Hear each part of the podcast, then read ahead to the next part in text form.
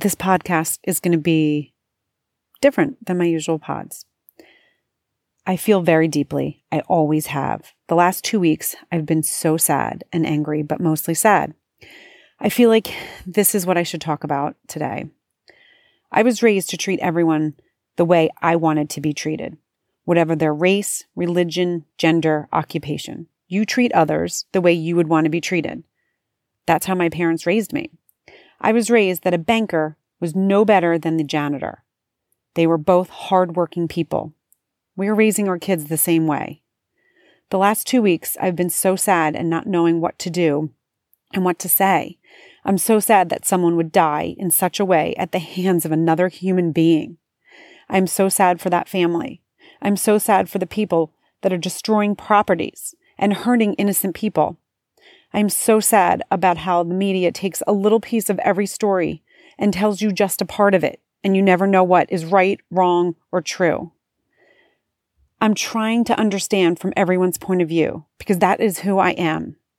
But I do know big events create big change. And I pray that that's where our country is headed. I pray that people spread joy and not hate until we can all understand each other's point of view. We don't have to agree with each other, but we do have to respect each other.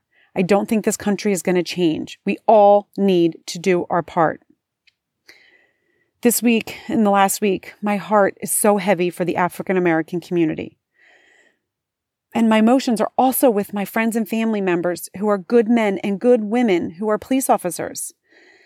I cannot understand spitting and hurting police just because they are police. But then my emotions go back to the innocent African Americans who have this has happened to also. Then I'm trying to understand how people can hurt and destroy innocent people and destroy and steal. There's so many emotions. I am educating myself and my family on history and reading books and watching recommended documentaries and videos and movies so I can educate myself. The word white privilege would make me really angry because I've worked hard in my life. I did not come from a, a, very wealthy family. We were average. I had student loans that I had to pay back for. My husband has also worked really hard for his career. So I didn't get the word white privilege. It made me frustrated and angry. I thought white privilege was really rich white people that skated through life. But now I know that's wrong.